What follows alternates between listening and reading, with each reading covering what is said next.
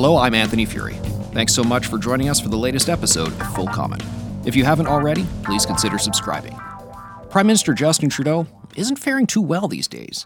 There's lots of nonpartisan public frustration at what's going on at airports, at the lineups at passport offices. Meanwhile, the price of goods is going up and up, and all the Liberals seem to be doing is making excuses. Yet, as much as it seems like Trudeau is just hanging on by a thread, well, there's no election around the corner, and the Liberals remain propped up by the NDP. Oh, and the Conservatives don't have a permanent leader right now. They're in a leadership race. So, what sort of leader should the Conservatives pick to do what's best for the nation and to capitalize on the reduced popularity of Justin Trudeau? Are the Conservatives a shoe in next time around? Are they facing big challenges? What do they need to do to pull it off? Our guest today, Tasha Kheiriddin, has thought a great deal about these issues. She's even written a new book on them called The Right Path How Conservatives Can Unite, Inspire, and Take Canada Forward. Tasha has worked at think tanks, she's been a radio and TV broadcaster, and is currently a principal at the firm Navigator. She joins us now. Tasha, great to have you back on the show. Oh, thank you so much, Anthony. Yeah, thanks for joining us. Congratulations on the new book. Thank you. So, why did you set out to write this book now? There's a lot going on in Canada right now. Oh, yes, there is. Um, well, I set out to write the book. Um, first of all, personally, I, I care very deeply about the Conservative Party and about Canadian democracy. And I have been a partisan politician or partisan in partisan politics um, previously in my life before then becoming a media person, as you as you mentioned. So when I was younger, it was the PC party, and it was something that really um, I, I fought very hard for conservatism on a partisan basis for about 15 years.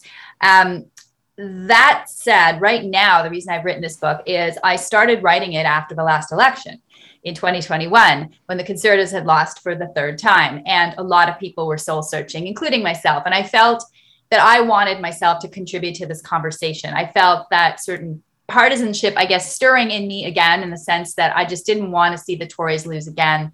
And so I began writing the book. And then as you said, things got really busy. Um, earlier this year, with the convoy protests, with uh, the exit of Erin O'Toole, with the leadership race that was called, and so the the timeline of the book certainly accelerated in part because I feel it is important now for conservatives to have to make an informed decision about the direction of the party. Um, they're going to decide their leader, but beyond the leader, um, it's about the direction of the party and that's really what matters and that's what the book is about. It's about the currents that are informing the race but also the bigger political landscape for the tories populism conservatism. As you mentioned this gap on the uh, center right now because the liberals and the ndp have moved things to the left. You know, where does the party go and how can it help canada? And that's why I, i'm writing the book now I, think you missed one small part in that timeline because wasn't there a period where you were very seriously considering running for the conservative leadership race yourself? That is true. And the funny thing is, Anthony, it's because of this book that that happened. Uh, I my book deal was announced on Twitter, and several people assumed that meant I was thinking of running, which ah. I was adamantly not at the time. But then I started getting phone calls um, and people asking me to run and saying, We think you should run. And so I did explore it for about four weeks.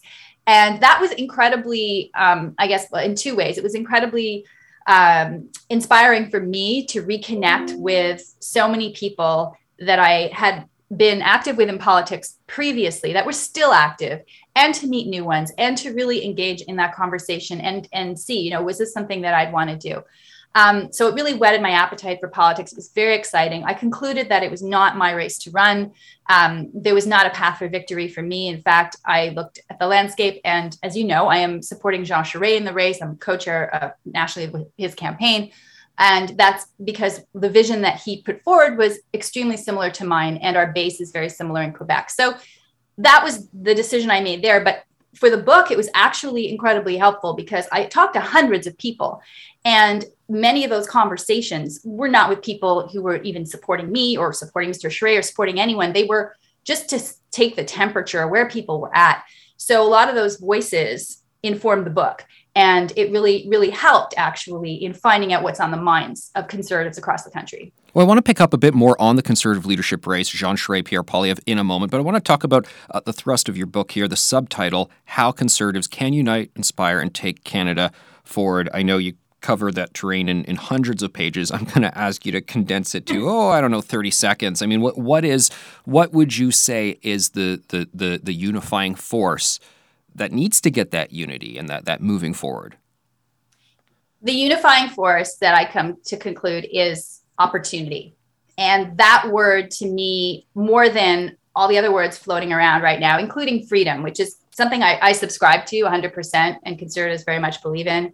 But there have been a number of associations that make me say no. I think that word for some people has a negative connotation now. We need something that is positive, that has no baggage, that responds to the needs of the three groups that I identify in the book that the conservatives need to get on side in the next decade and the next election, I say is that, you know, that's where it starts, but over the next decade to ensure that they remain a force in Canadian politics. And those groups are very simply new Canadians urban slash suburban voters, and Gen Z and millennials, the next generation. And I devote three chapters to that, very much in detail, a lot of uh, data, some charts, you name it, because if the conservatives do not succeed in appealing to them, they will literally die out. I am not exaggerating. It's just demographics, it is just math.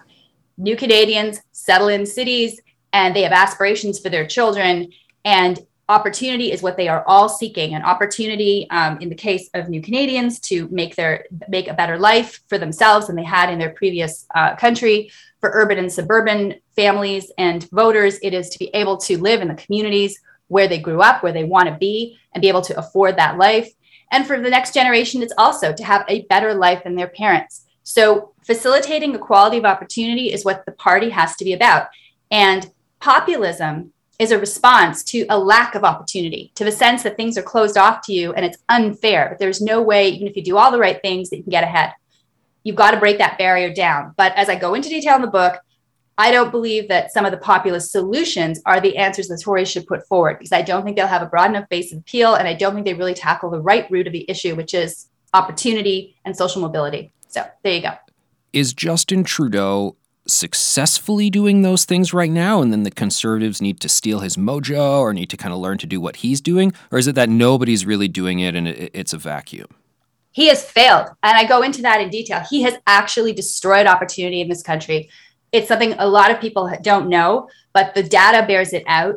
In fact the middle class was doing far better before trudeau came in because his whole ethos anthony has been to make government your friend through wealth transfers. His answer mm-hmm. to creating opportunity is let's move the money around, take it from the wealthy, or in his case, borrowing it, frankly, and throwing it at groups like the middle class, middle class families, even the Canada Child Benefit, and I'll explain that in a moment.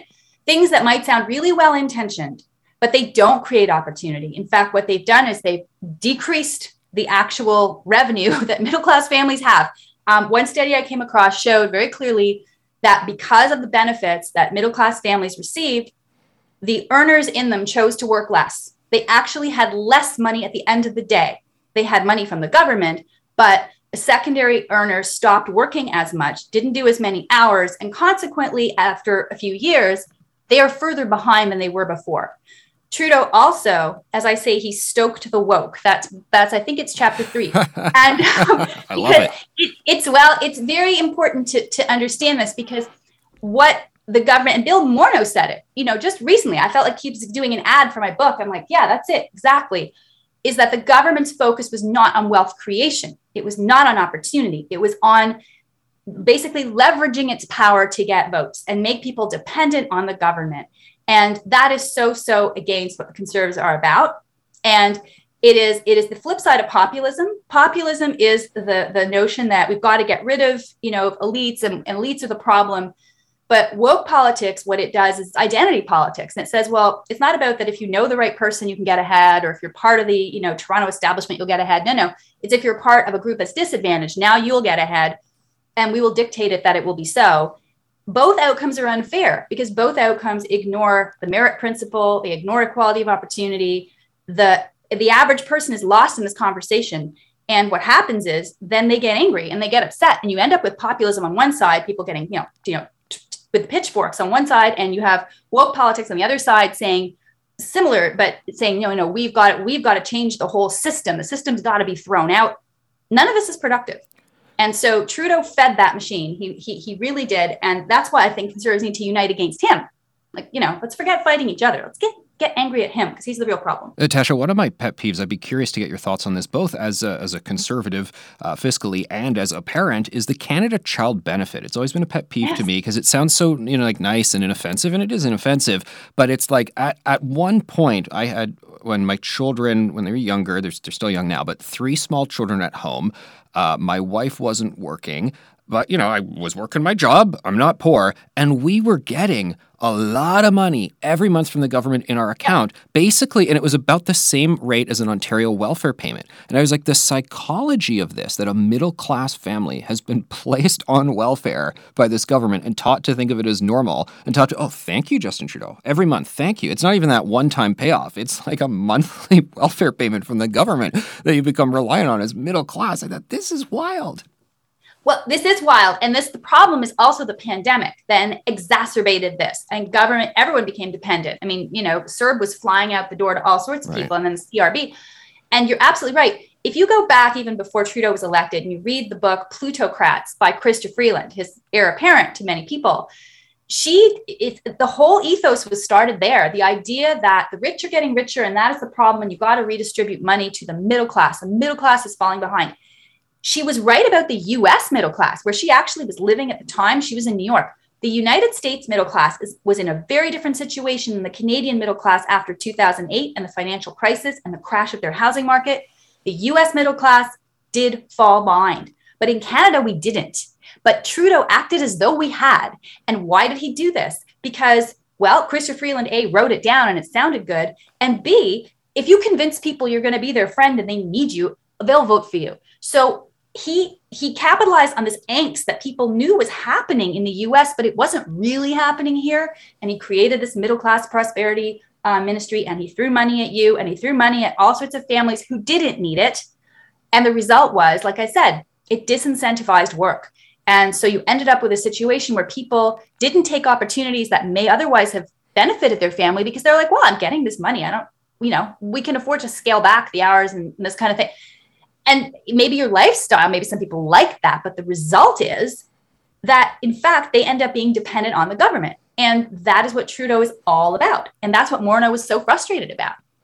You know, one thing I, find interesting, you're saying a lot of populist ideas aren't going to necessarily work for the conservatives. But at the same time, the idea of just giving more and more handouts, I mean, that's a thing that conservatives have a problem stepping away from. The Republicans love their pork barrel spending.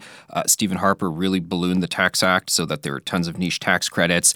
Uh, Doug Ford has just done, you know, a lot of giveaways during his time as premier. I almost feel like of all your your ideas that you're putting forward in the book, that might be the hardest one to actually sell to get conservatives to act on that.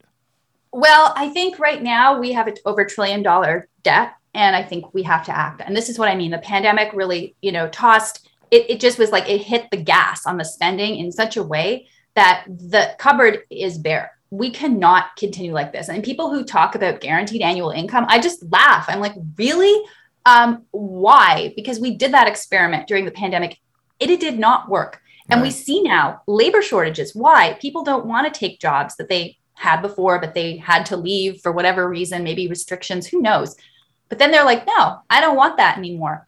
Um, well, that's nice to say, I, I don't want to do that work. But the point is that if everyone makes that decision, the economy is going to collapse. And you're going to have a situation where people are all going to be looking to the government and the government will run out of money. And, and you cannot sustain that. And the lesson I think here is that, um, you know, many of us have had jobs in our lives that we have not loved that have been a stepping stone to something else or that we downright hated you know um, whether it was hey i worked at fast food when i was younger i did all sorts of telephone sales and jobs that i really I did that because I had to do it to pay for things that I needed, like university and other stuff. That was the worst. I, I did the telemarketing as well. Oh. I'm, I'm, never rude to a person on the phone because I know I was that person beforehand. I, I will like ghost away and just hang up, but I'll never start yelling at them. I know, I do too. I just say you're wasting your time, like going to the next person by. But the point is simply that, um, you know, you can't work has this inherent dignity. And you're right, conservatives also fall into that trap. We also fall into the trap on the sort of corporate welfare side of like, oh, let's just give money to companies. That's also, you know, because then that that picks winners and losers. And some companies who don't get the funds then are disadvantaged. And is that fair? Not really, because it means that you, your competitiveness doesn't depend on how well you do your how well you sell your product or how efficient you are. It's how many friends you have in government. So we have to wean ourselves of that too. Um, but like I said, I think that there's going to be an appetite for it because Canadians right now, I mean, the biggest issue is cost of living. Everyone is is frightened of inflation. Everyone is looking, going, "Oh my God, my grocery bill, my this, my my gas tank, like everything is going up." So I think there will be much more of a consciousness of the need because we're buckling our belts that government needs to do the same. We'll be back with more with Tasha Kheiriddin in just a moment. Tasha, in your new book, The Right Path, you talk about courting millennials and Gen Z. There's something very interesting going on, I think, in millennial culture, Gen Z culture, the issues they're talking about. Some people love the cancel culture, but then the other half of them are doing a backlash against it. I just don't mm-hmm. know where they stand really politically. What's going on with Gen Z right now? What what do these demographics want out of politics right now? Well, you know, it's fat. That was one of the most enjoyable chapters of the book to write um, because I was given a lot of research. A good friend of mine who's worked with youth engagement politically for many years um, sent me one particular study by Deloitte, which breaks down into cohorts the millennial and Gen Z generations. They've been doing it for a couple of years. And it should be, like I say in the book, required reading for every political party. But the Tories, like, let's get to it first. And so that's one thing. If you're interested in this, like, I think that's chapter nine, um, y- you will find it very fascinating because what it shows is that they are not a monolith. To your point, what are they thinking? It depends who you talk to. Within the millennial generation, there are about 20% that are definitely accessible to the conservatives. They mm. should be voting conservative every single time. There are another 20% who are accessible, but they have caveats. Some of them are environmentally conscious. And if you don't have an environmental policy that appeals to them, they will not vote for you. Others are just not very political. They're sort of not as engaged. And so you have to find a way to reach them and get them, you know, why should you vote? Why should you vote for me? You have to find a way into them. Gen Z, though, is that's a much different generation. It's extremely polarized. Only 6% of them say that they are in the center.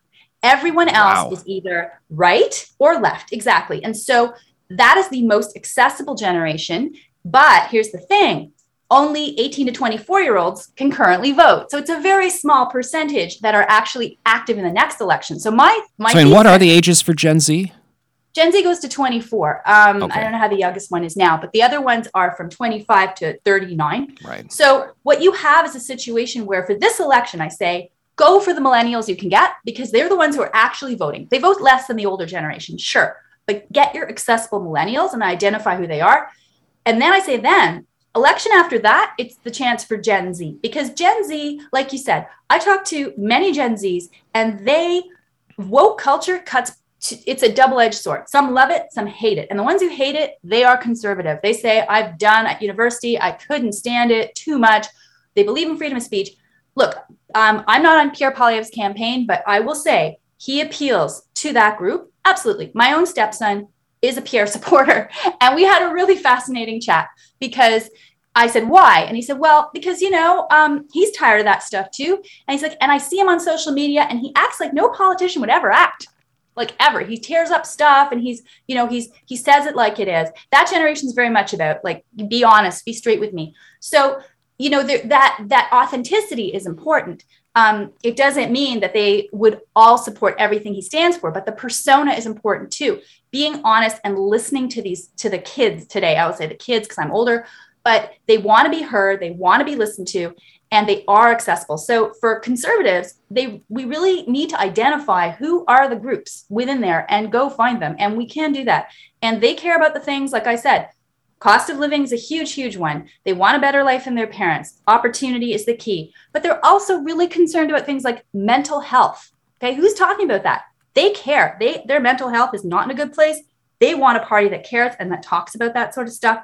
Um, they also are you know they're they're always told about their identity and that sort of thing but their mm. biggest identity is that they're gig workers they're new economy workers they want to know that they're going to have some kind of security beyond simply you know the job that they have. So what doug ford did in the last election provincially with worker um, benefits and this kind of thing is actually very important to guarantee some kind of stability or that's very appealing to them to say that the government again it's not throwing money at them. It's just making work rules fair for gig workers so is there a large cohort of gen z who are basically waiting to be scooped up it's not so much even yes. converting them it's just like hey let's make those connections because our, our get out the vote initiative or however we connect with people is just not scooping them up yet Yes, it is. And the other important thing to think to see is that many of the groups, and I can't, the millennials, there was one group called Diverse Strivers. There's a similar group in Gen Z. I can't remember the actual name right now, but they cohort them and they, they name them as like what their, their identity is.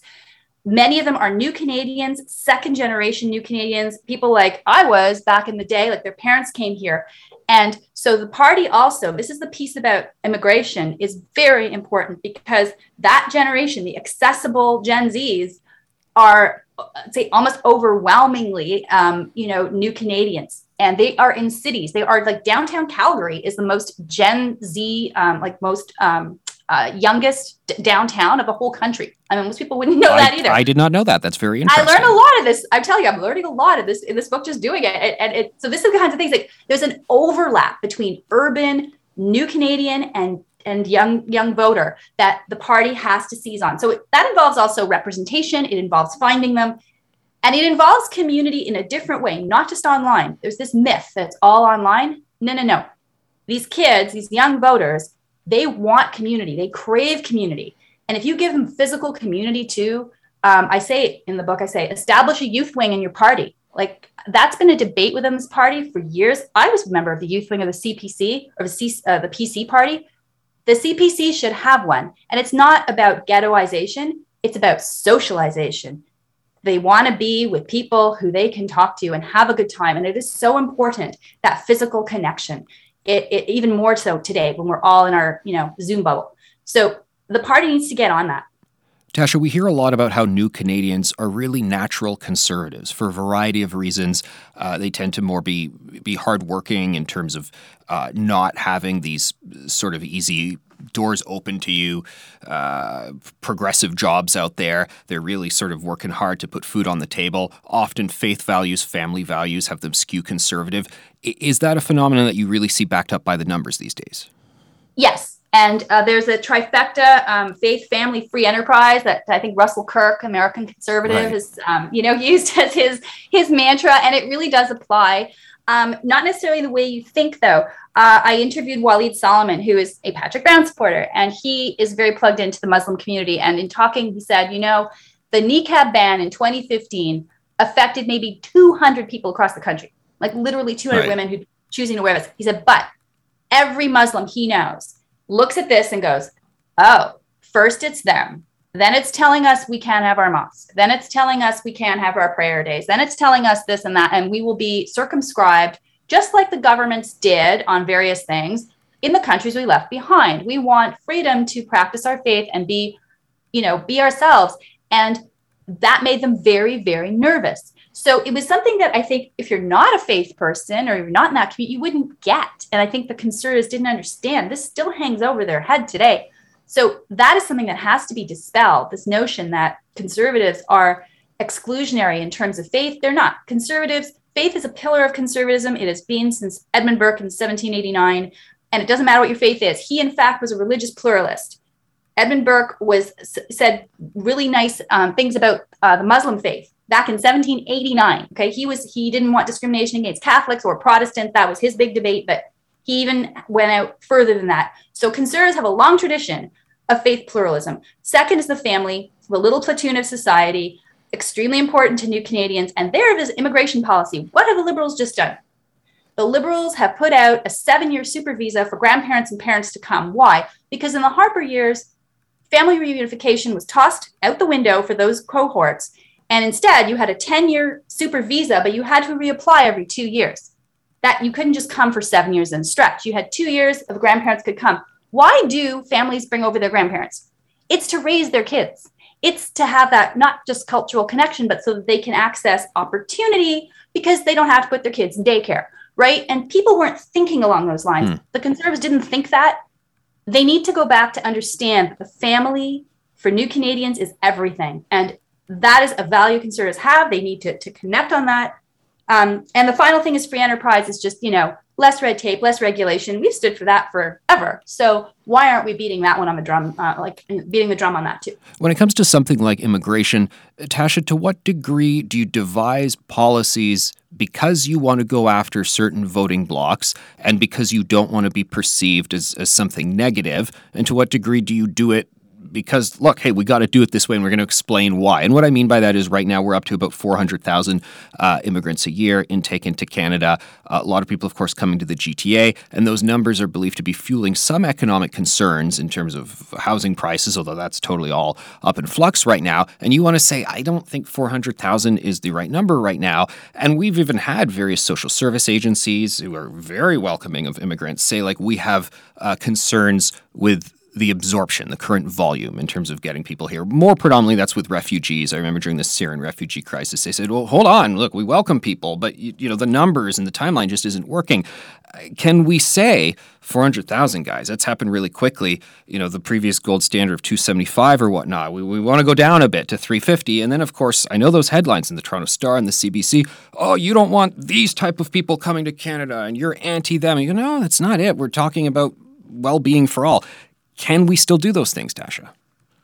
Well, okay. If um, every, if I know I'm asking leader, a lot there. Yeah, no, no, absolutely, and it's a valid question. And you know, if um, we had no problem filling all the jobs in Canada right now, I'd be like, yeah, maybe we should be considering that. If right, right. women were having fewer, uh, more than 1.3, I think it is, uh, children per um, replacement fertility, uh, I would say, yeah. And to be clear, I'm not making the argument that. we should reduce the we number. Don't. I'm just saying okay, that that conversation's a conversation. You know, conver- and, yes, and how think, can look, we have every conversation is valid, and this is the book has and exactly why we're having this conversation. Absolutely have the conversation, but what I'm saying is the facts. It's it's math, and this is what I look at in the book and say, look, it's, it's just math, people. This is not even um, a value judgment. It is that if you do not bring in a certain level of immigrants. If you do not get those immigrants and those new Canadians voting for you, the party will not be able to put won't won't survive first of all, and you won't put forward any conservative policy. There won't be a conservative party. What the reality is, it is difficult for a conservative party in a country of perpetual immigration, and I go into that as well um, because is psychologically conservatives conserve, right? I understand. That's absolutely, we conserve the past. Heritage is important, continuity, incrementalism. Those are conservative values. If you've got a country that is changing so fast, of course, how can you be in a conservative in that environment? It's a fair question. Uh, I think it goes, though, to the basic values that conservatives have that I outlined about faith and family and free enterprise and opportunity and all those things. And it is integrating, and we have to make sure we are able to integrate. Absolutely. We can't take on um, numbers that we cannot integrate into Canada. So it is a fair question: Are our services keeping up with this or not? Um, you know, are we bringing in refugees who have more trouble absolutely settling in than economic immigrants or family unification right. with economic immigrants? 100%.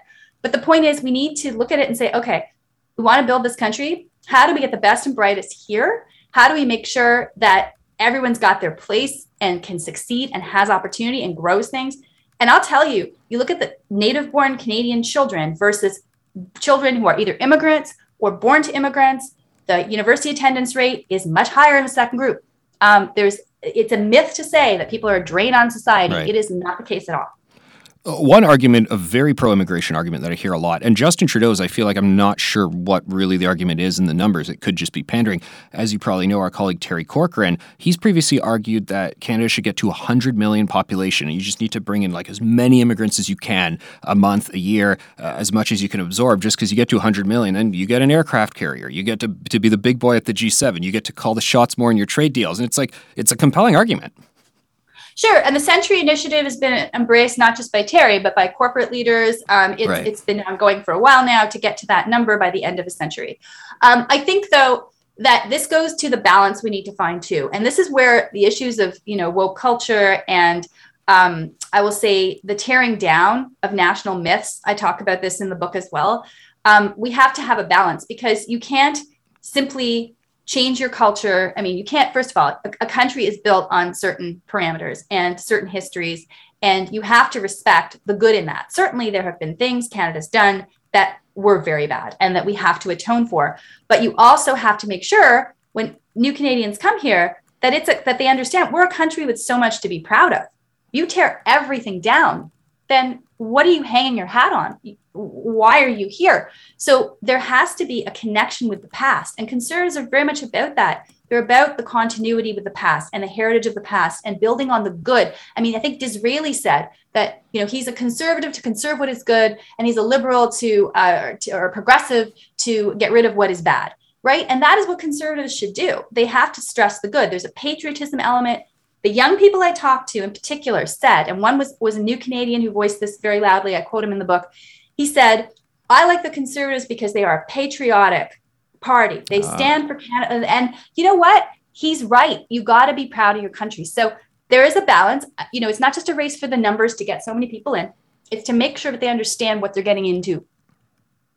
But but you know it's interesting because there are a lot of immigrants who I think are coming because they have a better understanding than perhaps Justin Trudeau even does about what's going on. A really interesting new book by Lydia Perovic where she talks about the headline is uh, the, the subheadline is an immigrant's second thoughts, and, and she comes at it from a, uh, more of a left wing perspective. But she came to Canada from Montenegro in I think 1999 for these sort of Canadian liberal values. And one thing when I see like statues of Sir John A. Macdonald being torn down, it's that, well, I don't think anybody comes here just to see statues of Sir John A. Macdonald, but they're coming here because they've heard about Canada. They've heard the Canadian story. They've heard of Canadian values. And they're like, hey, I, I want to be a part of that. I want to contribute to that. And then they get here and they go, what, they're tearing that down?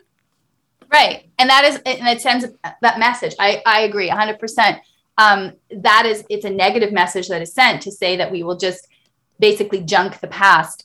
Um, I think you know John A. Macdonald's legacy obviously is more complicated than the one that I would have learned in school um, that they teach today, and we understand more about the implications of his policies. But he founded our country.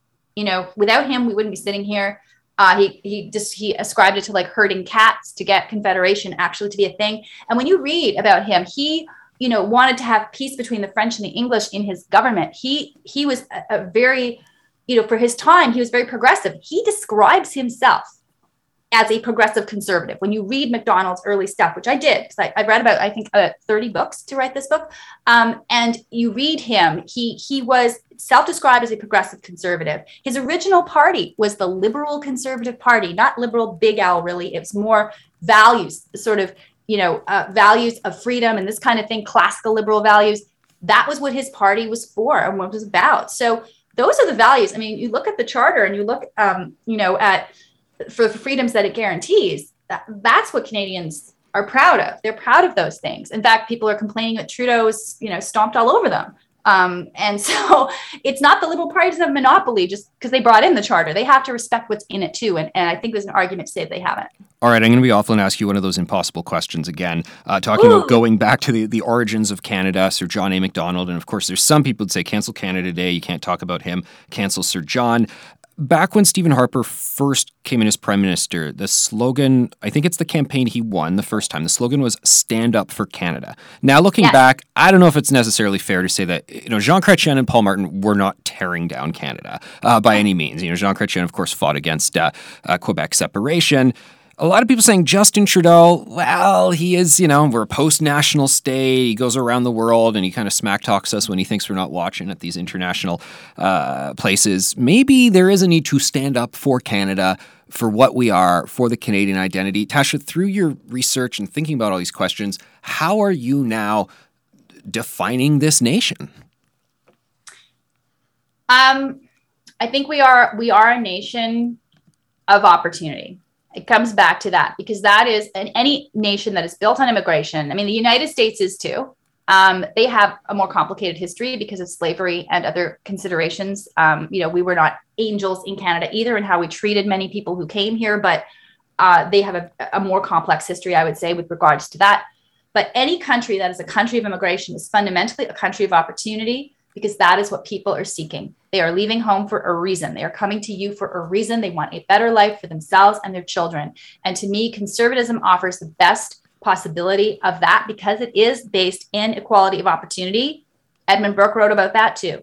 It is that is the the whole idea is that people have the chance to better themselves and to live in community, not just as atoms, but in community. So Canada is that country of opportunity. Um, I conclude the book with, you know, what could we do in the world? Like you say, like what could inspire people to say Canada is is greater than X country or Y country?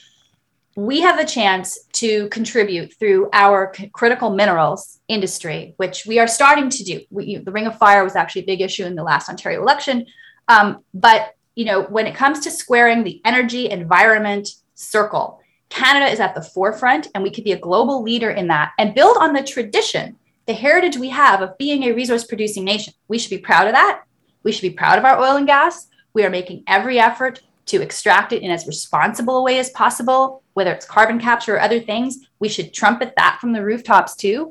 Um, but we should also say, look, we are the next gen of energy in the world, and we can power the green revolution with what's in our ground in the same way we have done for hundreds of years. We have powered, you know, the world in other ways with exports, with timber, with with um, with mining too, with oil and gas we have we have contributed much more to the world than most countries our size. So we should be proud of that. And we should move forward on that and have a vision of canada as this energy superpower. Harper wanted to do it as a petro state but i think we have to go one step further. And mm. what i like is that in this leadership all the candidates uh, well, most of the candidates are talking about that. Jean charest is talking about that.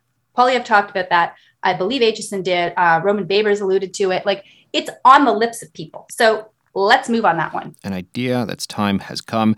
Tasha, before we go, uh, we're here to talk about the book, but you are supporting Jean Charest. All of these things you've said, you clearly feel like Jean Charest is the best person to champion all of this, to win the leadership, to become the next prime minister. Uh, I, I, will say I'm not so sold. Um, and I see him as a bit of a yesterday's man, and I see him as a bit of a Trudeau light, but I, I would be happy uh, to be convinced otherwise. Why are you uh, as supportive of Jean Charest as you are? I've known Jean Charest since I was involved in politics when I was a teenager. And um, the Jean Charest you have today is the same Jean Charest you have then. He is authentic in his devotion to the country, to the things he believes in. That authenticity is priceless. That is today in, in currency when you look at the leaders that have lost the last two elections for the conservatives. Why did they lose it? Nobody trusted them. Why? Because they weren't authentic. They ran as one thing and then they, they wanted to govern as another. You can't do that. He's got a track record it stands up for itself in terms of his fiscal responsibility when he's premier of Quebec. He is not a liberal as the other party or other campaigns would like to tag him. That's very nice, but you know, he kind of is though. Like he appointed no, Tom Mulcair to cabinet, and I like Tom. He's a great guy, but he's an NDP slash liberal guy. Tom Mulcair quit and went to the NDP. Exactly. Uh, you know, no, Jean Charest, when he was premier of Quebec, was fiscally far ahead of his time. He set up a Fonds de Génération to pay down the debt. He was very concerned about that. He lowered taxes. He did a whole bunch of things that conservatives had. His party had the label conservative. No one would be having this conversation. They didn't have a conservative party back then. I talked to Eric Duhaime, the current leader of the Conservative Party. I interview him in the book, and we talk about conservatism in Quebec. I mean, it it's been there, but it never had its own, you know, its own defined space. Um, Jean Charest was acted like a conservative within the Liberals, like Christy Clark did in BC. And so, anyway, that. But apart from that, it is his genuine desire and ability to unify the country. And I say in the book too, the problem for Canadian conservatives too has been that the first order of business in Canada is just keeping this country united and keeping all the pieces of it working in concert when they are so often at odds.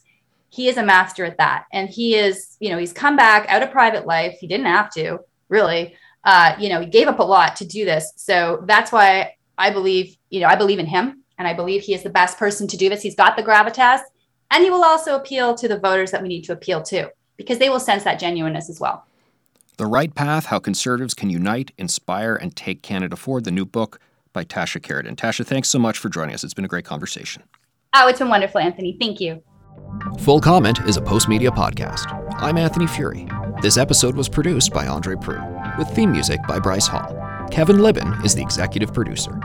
You can subscribe to Full Comment on Apple Podcasts, Google, Spotify, and Amazon Music.